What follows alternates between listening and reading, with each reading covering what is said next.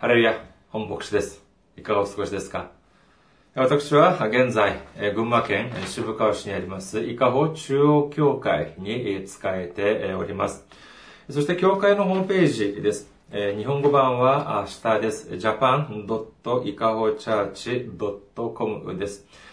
教会のホームページにいらっしゃいますと、教会に関するご案内、そして、日曜礼拝の時にのメッセージをお聞きになることができます。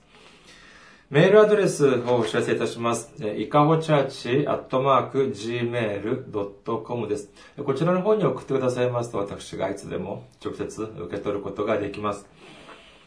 そして選挙支援としてご奉仕してくださる方々のためにご案内いたします。まずは日本の銀行です。群馬銀行です。群馬銀行支店番号190、口座番号1992256となっております。群馬銀行支店番号190、口座番号1992256です。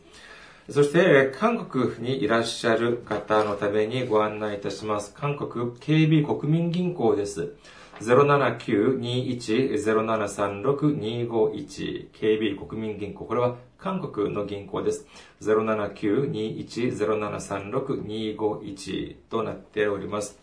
私どもの教会はまだ財政的に自立しておりません。皆様のお祈りと選挙支援によって運営されております。皆様のご関心のほどお待ちしております。先週も選挙支援としてご奉仕してくださった方々がいらっしゃいます。韓国のパク・ヨンウさん、そしてイ・ジンモクさんが選挙支援としてご奉仕してくださいました。ありがとうございます。神様の溢れんばかりの祝福と恵みが共におられますようにお祈りいたします。今日の御言葉を見てみましょう。今日の御言葉、呼ぶ記です。呼ぶ記。一章八節から十二節までの御言葉です。呼ぶ記一章八節から十二節お読みいたします。主はサタンに言われた。お前は私のしもべ、呼ぶに心を止めたか。彼のように誠実ですぐな心を持ち、神を恐れて悪から遠ざかっている者は地上には一人もいない。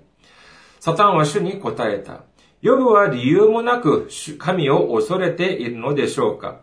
あなたが彼の周り、彼の家の周り、そしてすべての財産の周りに柿を巡らされたのではありませんか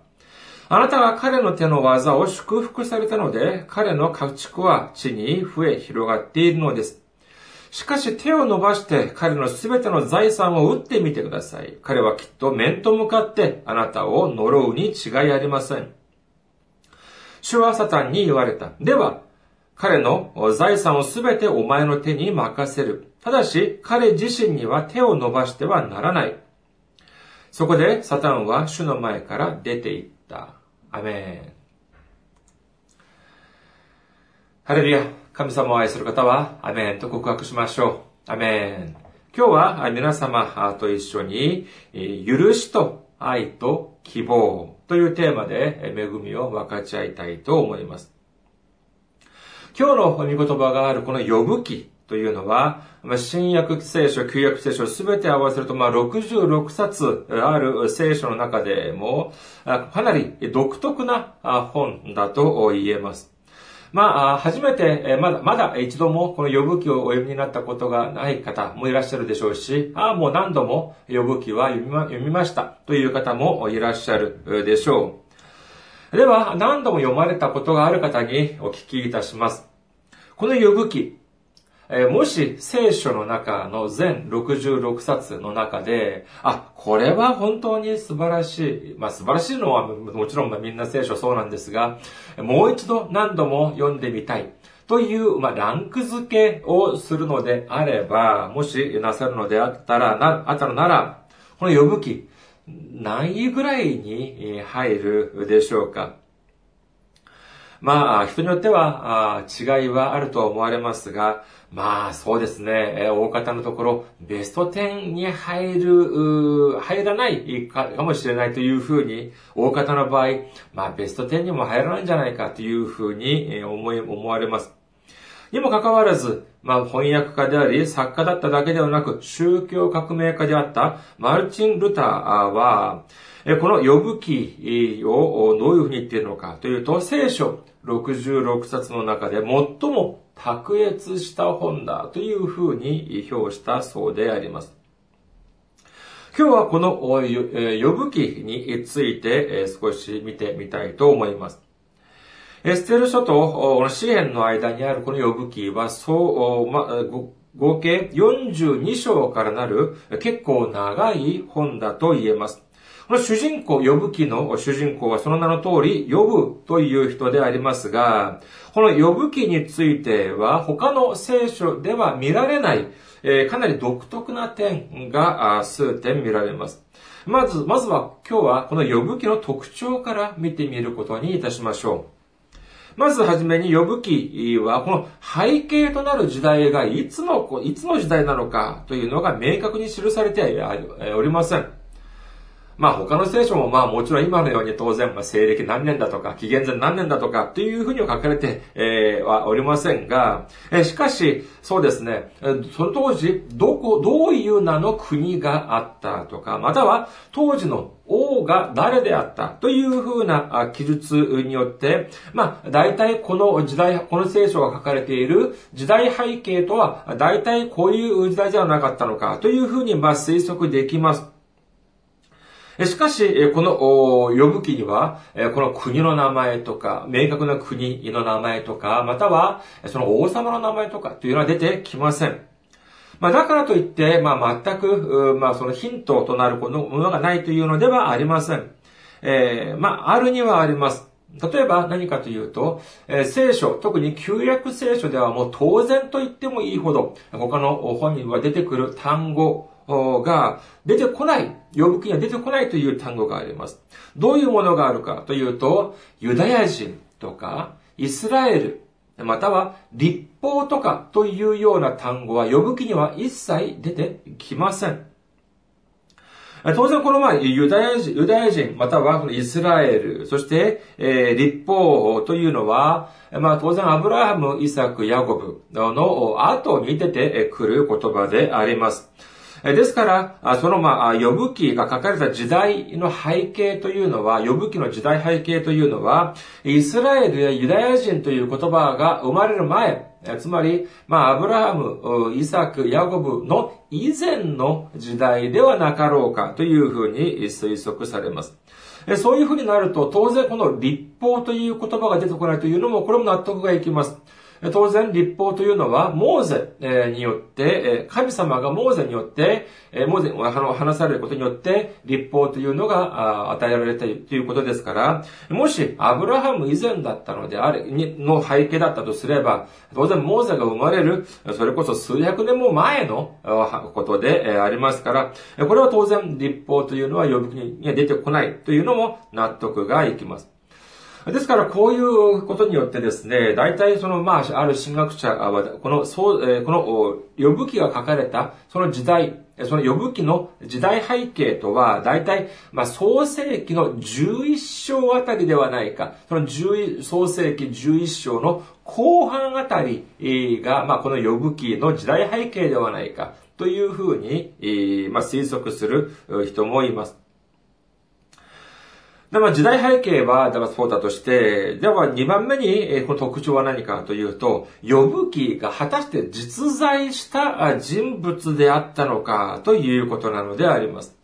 先ほど調べてみたこの時代背景が、まあ、かなり、えー、あやふやだというので、この呼ぶ、呼ぶという人も、本当は実在して人間ではない、架空の人間であり、それを教訓を、その後世の人のために、教訓を与えるために書かれたこの本である。ですから、つまり、呼ぶ記は実在しないし、このストーリーも、まあ、想像で書かれたフィクションであるっていうふうに主張する方もいらっしゃいます。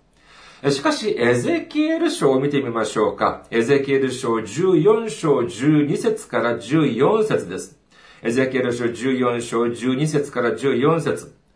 次のような主の言葉が私にあった。人の声を国が私に対して罪あるものとなって信頼を裏切り、そのため私がその国に手を伸ばし、そこのパンの蓄えをなくし、その国に飢饉を送り、人や家畜や家畜をそこから立ち滅ぼすとき、たとえそこにノアとダニエルと呼ぶのこれら三人の者がいても、彼らは自分たちの義によって自分たちの命を救い出すだけだ。神である主の言葉。というふうに書かれています。この、まあ、セリフって言いますか、この部分というのは、この言葉というのは、特定のある誰かが言ったのではなく、神様ご自身の御言葉だというふうにして書かれております。ここには、ノアとダニエルと一緒にヨブという名前が登場いたします。まあ、ノアとダニエルに関しては、この聖書のいろんな記述によって、これも紛れもなく実在した人物だというふうに認められます。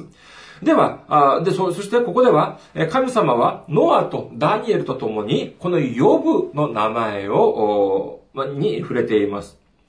では、か、間違いなく実在した人物であるノアとダニエルと一緒に実在しなかったヨブという名前を神様がおっしゃる。これはいかがなものであろうかというふうなことであります。これはとても不自然だと言えるでしょう。そして、この3人についての記述というのは、この14節だけではなく、16節、18節、20節まで何度も繰り返したこの3人というのが触れられています。まあ、これによって、もう神様はこの3人というのはとても、まあ、比重、重さを置いているというふうに言えるでしょう。つまりこのヨブというのはノアやダニエルのように実在した存在だというのを聖書は認めているというふうに言えると思われます。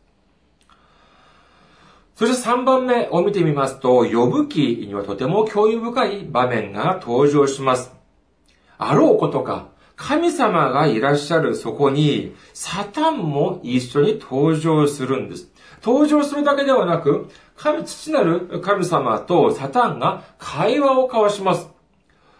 これはもうとても驚くべき場面であると言えるでしょう。どうしてこのようなことがあり得たのか というのは、これはもう、えー、わかりかねる部分ではありますが、まあ、もちろん、福音書を見てみますと、神様の一人子であるイエス様と、そして、サタンが話を交わ、対話、会話をするという場面はありますが、このように父なる神様とサタンが直接会話をするというのは、こういう場面は、まあ、呼ぶ気だけではないかというふうに言えると思われます。最後に、この4番目の特徴。これは、呼ぶ気の最も大きな特徴であり、まあもしかしたら私たちが一番受け入れたくない部分であるのかもしれません。どういうことかというと、この呼ぶ自身は何の過ちもないにもかかわらず、とても大きな不幸を見見舞われるということなのであります。呼ぶ記一章一節後半に見ます、後半を見ますと、呼ぶについて次のように書かれています。この人は誠実ですぐな心を持ち、神を恐れて悪から遠ざかっていた。これだけではありません。父なる神様はサタンに養父についてこのようにご自慢褒めたたえてもいます。呼ぶ記一章八節主はサタンに言われた。お前は私のしもべ、呼ぶに心を止めたか。彼のように誠実ですぐな心を持ち、神を恐れて悪から遠ざかっている者は地上には一人もいない。まあ本当に聖書の中には、あたくさんの人物が登場しますが、えー、直接父なる神様からこのようなお褒めの言葉をいただいた人間というのは、まあ他にはいないのではないかというふうに思われます。しかし、このような素晴らしい立派な予部であったにもかかわらず、その後にはどういうふうになるかというと、自分自身が持っていた財産を全て失うことになるだけでなく、自らもとても深刻な病に見舞われるということになります。これこそも本当に大きな災いと言えるでしょう。不幸であると言えます。今日は特にこのヨブの4番目の特徴、つまり、ヨブはとても立派な人物であったにもかかわらず、そして素晴らしい信仰を持っていたにもかかわらず、どうしてこのような大変な思いをしなければならなかったのか。そして聖書はこの記録によって私たちに何をおっしゃりたいのかということについて見てみたいと思います。先に見たように、この呼ぶ記一章八節では神様がサタンに呼ぶについての自慢をいたします。するとこのサタンは神様に反論します。呼ぶ記一章十節、九節から十一節です。呼ぶ記一章九節から十一節。サタンは主に答えた。呼ぶは理由もなく神を恐れているのでしょうかあなたが彼の周り、彼の家の周り、そして全ての財産の周りに柿を巡らされたのではありませんかあなたが彼の手の技を祝福されたので、彼の家畜は地に増え広がっているのです。しかし手を伸ばして彼のすべての財産を打ってみてください。彼はきっと面と向かってあなたを呪うに違いありません。すると主はどういうふうに言われますか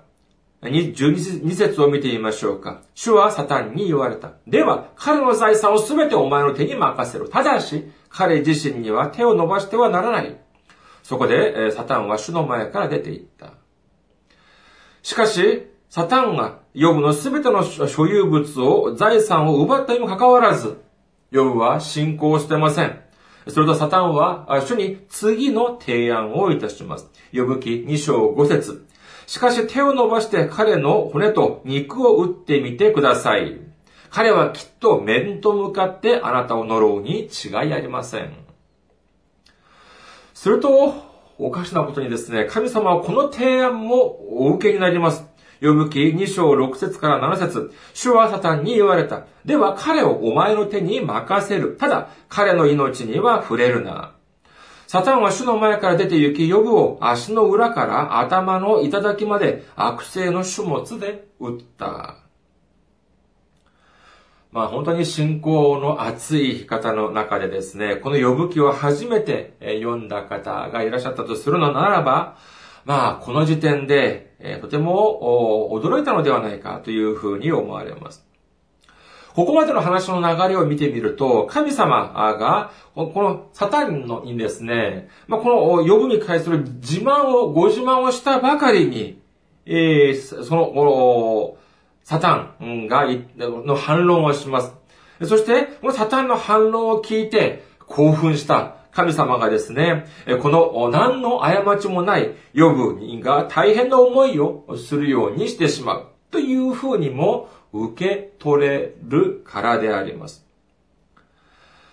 それでは、この神様は本当にサタンのこの、まあ、言葉に、えー、言いくるめられて何の罪もない予部をこのような仕打ちにしてしまったのでありましょうか。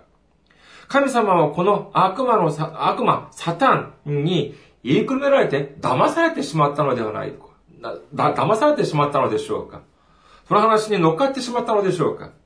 いいえ、違います。では、果たして神様、主は、どうしてこのように、たやすく、サタンの口車に乗せられたように話されたのでしょうか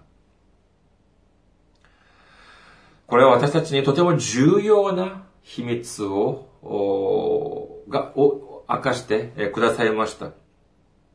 私たちはここで、えー、サタンの二度の言葉をもう一度振り返ってみましょう。まずは呼ぶ記、えー、一章十一節です。呼ぶ記一章十一節。しかし手を伸ばして彼のすべての財産を打ってみてください。彼はきっと面と向かってあなたを呪うに違いありません。呼ぶ記二章五節。しかし手を伸ばして彼の骨と肉を打ってみてください。彼はきっと面と向かってあなたを呪うに違いありません。この2節を見てみますと、サタンは同じ一つの目的を明らかにしています。この二つの説の中で、一時たるとも違わず、全く同じセリフがあります。それは何かというと、これです。彼はきっと面と向かってあなたを呪うに違いありませんというサタンの言葉であります。これは何なんでしょうか？これはまさしくサタンの本心を、が、本心が明らかになったということなのであります。ヨハネの目視録12章9節に、サタンは、サタンについてのこのような記述があります。ヨハネの目視録12章9節こうして、その大きな竜、すなわち古い蛇、悪魔とかサタンとか呼ばれるもの、全世界を惑わす者が地に投げ落とされた。また、彼の使いたちも彼と共に投げ落とされた。このサタンは全世界を惑わすものということなのであります。では、このサタンはどのように惑わすのでしょうかそれは創世記を見れば明らかになります。創世記3章を見てみますと、神様は確かに食べるなといった善悪を知る、善悪の知識の木の実をこのエヴァに食べさせるために、サタンは巧妙な口実をつけます。それによって、騙して惑わしているのであります。創世記3章5節です。それを食べるその時、目が開かれて、あなた方が神のようになって、善悪を知るものとなることを神は知っているのです。このサタンの言葉は完全なる嘘です。神様がおっしゃるには、この善悪の知識の木の実を食べると必ず死ぬというふうにおっしゃったのであり、あって、目が開かれて神様のようになるというような言葉はおっしゃっていません。しかし、惑わす霊である。全世界を惑わすものであるこのサタンは、このエヴァを巧妙に騙してしまいました。その結果どうなったのでしょうかサタンのこの嘘に、を信じてしまったエヴァとアダムは結局堕落してしまいます。そして神様の御言葉のように死が、死ぬことに、結局は死ぬことになってしまったのであります。このようにサタンは絶対、えー、決して自分の意図、自分が何かをしようとするということをあらわにしません。徹底的に自分たちの目的を隠しているんです。しかし、今日の呼ぶ記1章と2章は、自分も知らないうちに、自分、彼らの最終的な目的というのを言ってしまったんです。口を滑らせてしまったのです。これは何なのでしょうか？それは彼らの目的というのは神様を呪うというふうに仕向けるということこそが彼らの最終的な目標だったのであります。つまり、口を滑らせてしまったのは神様ではなく、これはサタンが徹底的な秘密を守ろうとしたサタンが自ら自分も知らないうちに口を滑らせてしまったということなのであります。悪魔のサタンの、また、その、サタンによって、その、騙された人間の姿というのは、どのような姿でありましょうか？サタンによって惑わされた存在、人間というのはどのような姿であったでしょうかアダムとエバの前には徹底的な罰が与えられました。その時まで留まっていることができたエデン。それこそ何の心配もなく永遠に暮らすことができた、それこそ神様の懐であるエデンから追放されてしまいました。そこには許しもありません。愛もありません。そして希望もありません。ただ、ただ罰と絶望だけなのであります。アダムとエバの口から神様に対する愛というのがあったでしょうかそのような記録はありません。その結果、彼らの息子であるカインは結局自分の息子、自分の弟を殺す殺人まで犯してしまうことになりました。まあこれを見て、これに押し上がってみると、その家庭は、アダムとエヴァの家庭というのは、それこそ愛が溢れて、喜びが溢れるような家庭であったというふうには、とても考えられないというふうに言えるでしょう。これらすべてがサタンの計略でありました。神様を捨てて、神様の御言葉を、に背くように仕向ける。その理由。それはまさしく神様を呪うという、呪うように仕向けるということでありました。神様を憎むように仕向けるということでありました。このような罪というのが私たちの中に入ってくるとどうなるかというと、私たちは神様から遠ざかってしまうということになります。これこそがまさしく悪魔、サタンの最終的な、それこそ究極の目的なのであります。神様と人間の間の間が遠ざかるということ。これは何なのでしょうか？それは私たちの中に罪が存在しているということを意味します。どうして罪が存在するのでありましょうか？それは私たちの罪が許されてないから、そのまま存在しているのであります。私たち、神様と私たちの間に罪が存在するからこそ、神様は私たちと近づけないというようなことが起きてしまうのであります。私たちの中に罪があるというと、結局はどういうことになってしまうでしょうかそうです。選択の余地はありません。地獄行きです。破滅なのであります。それこそが、まさしく悪魔、サタンの思うツボなのであります。しかし、このように私たちの中の罪によって神様と私たちの間が開かれてしまった。それこそ、天の向こうから地の果てまでの、そのそれくらいの、えー、と長い距離、大きい距離くらい離れてしまった神様と人間の間を取り持つために、神様はどうされましたか？そうです。神様の一人子であるイエス様をくださりました。イエス様が十字架にかけられ、血を流し、そして死ぬことによって、神様と私たちのその生贄となるということによって、そして、えー、神様と私たちが近づくことになったのであります。これによって悪魔サタンの計画、神様と人間たちを永遠に、えー、その、遠ざけようとする神様、悪魔、サタンの計画は徹底的に失敗に終わったのであります。これこそがまさしく神様の壮大な救いに関する計画でありました。神様はこのことを私たちに知らせようと思われたのです。悪魔サタンの計画を誰が他の人間が言ったって信じないかもしれない。だから一番正確なのは何か、正確なのは何かというと、悪魔サタンの口から、自らその目的というのを喋らせるということだったのであります。それでは、その距離というのが縮まった、縮まらなく遠ざかったというのは、神様と人間の間だけでしょうかいえ、違います。これは人間同士の距離もとても遠く離れてしまいました。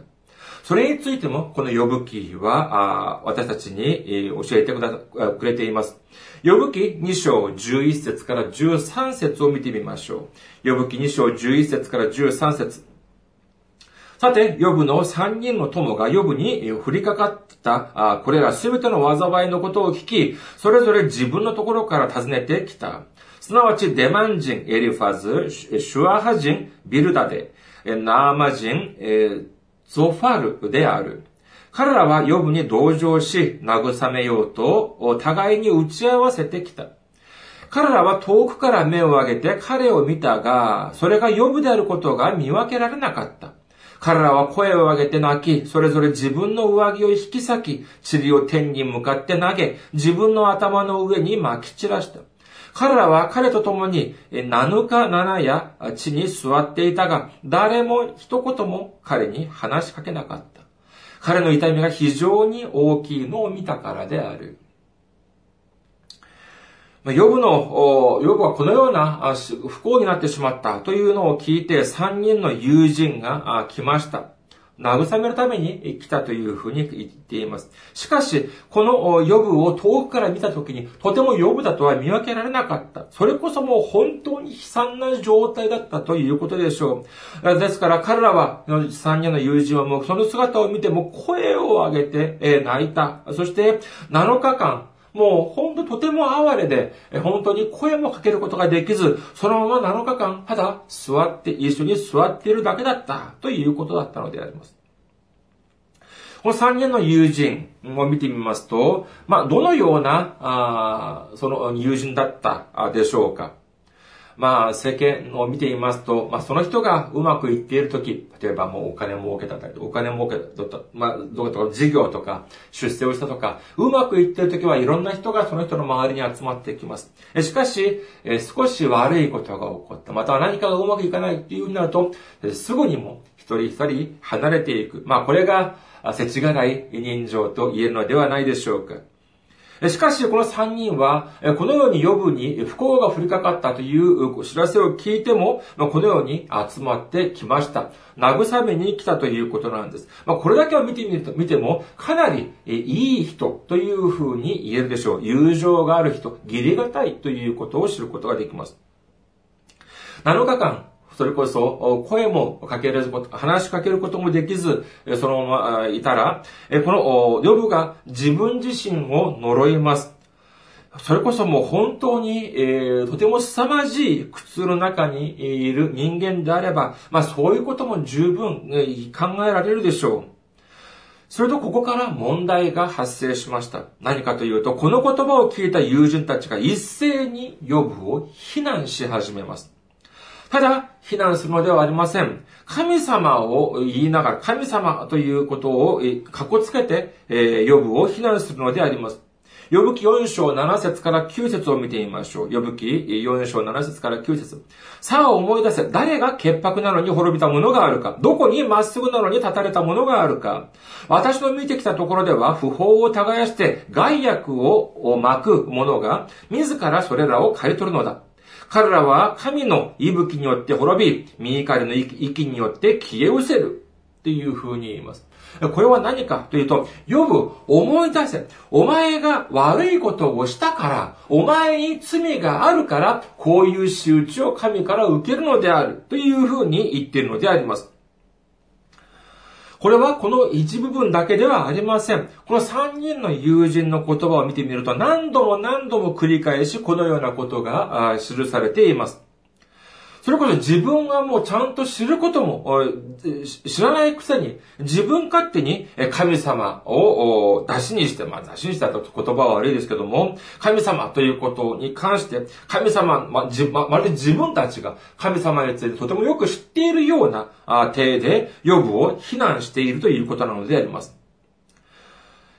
思い返してみましょう。彼らが来た目的は何だったのでしょうか？はじめは慰めに来たんです。力を与えようとして来たんです。しかし、来たらどうなっているのかというと、いざ来たら何の根拠もない批判と非難だけを話しただけであり、結局彼の口から、彼らの口からは慰めというのは全く聞くことはできませんでした。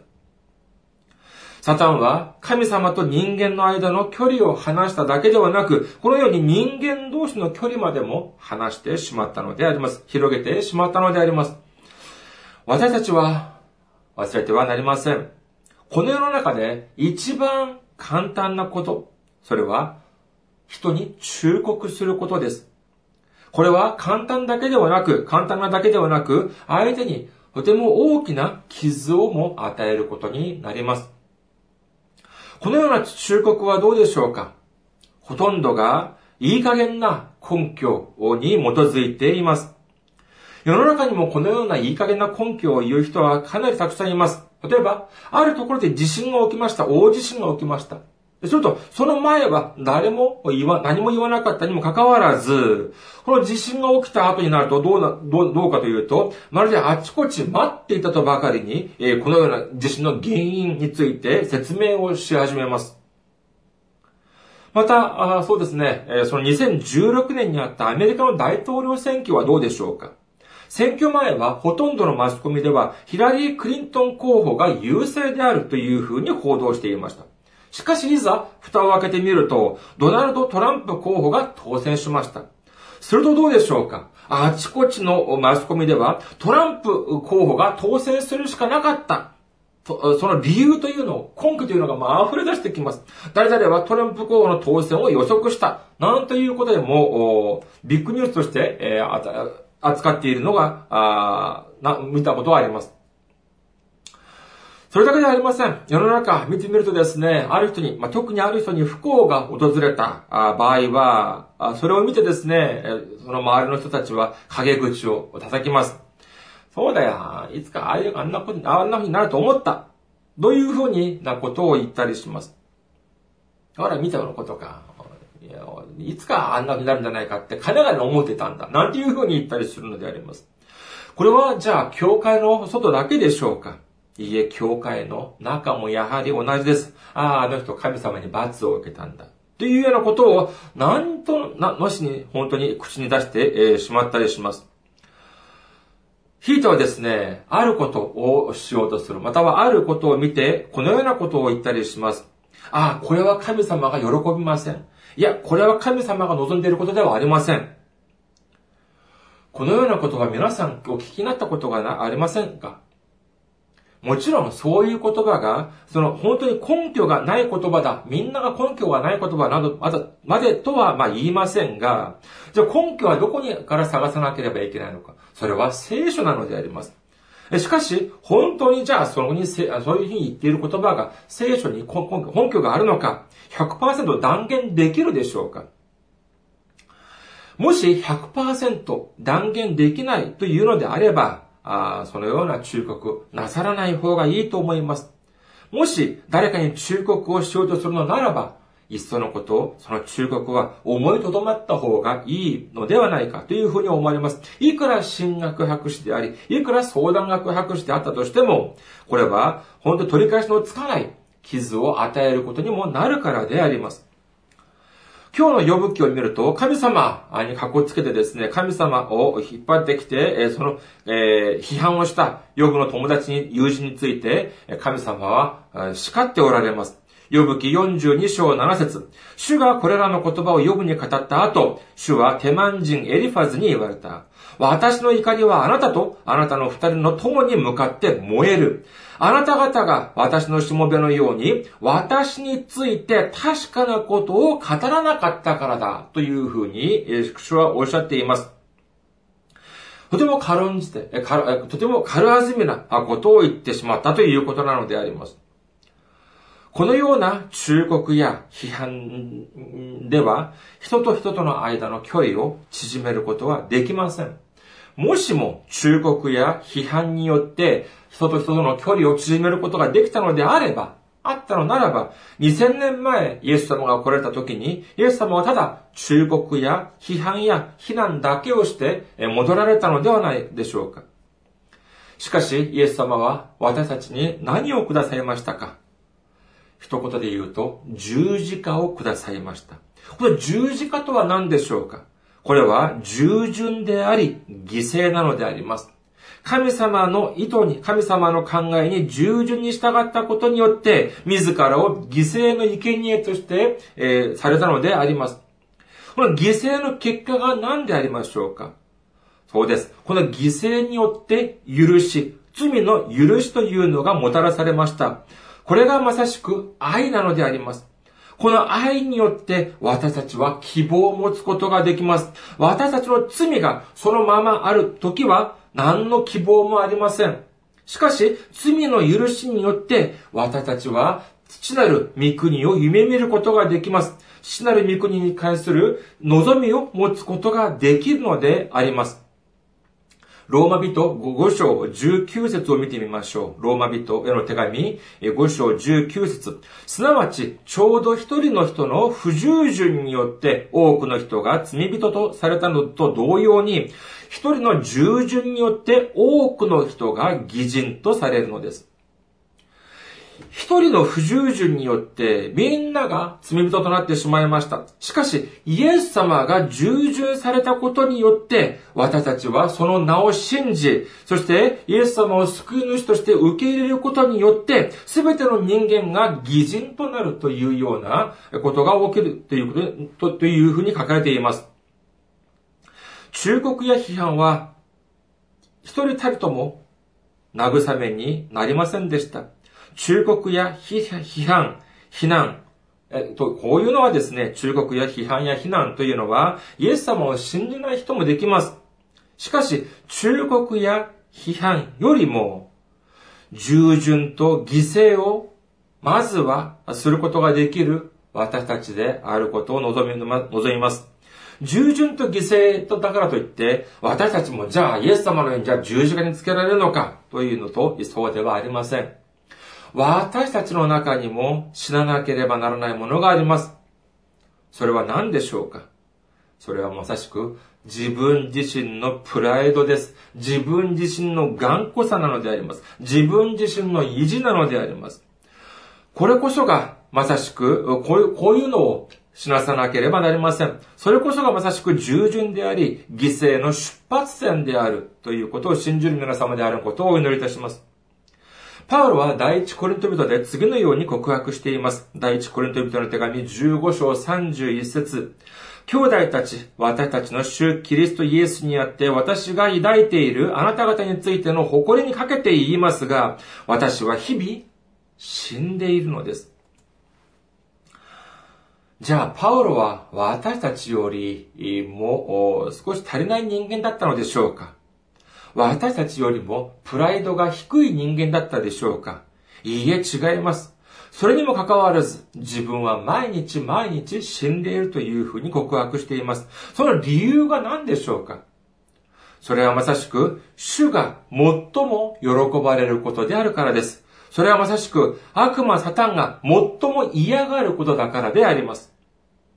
犠牲と従順は他ではありません。相手の心、相手の気持ちになって考えるということがまさしく従順であり、犠牲なのであります。それこそがまさしく愛なのであります。いくら悪いことをした人間であっても、その人間、その人が悪魔サタンではありません。ただ、悪魔サタンに惑わされた人間だということだけなんです。その人間の魂を憐れんで、そして本当に憐れんだ時に本当の従順と犠牲というのが芽生えるのであります。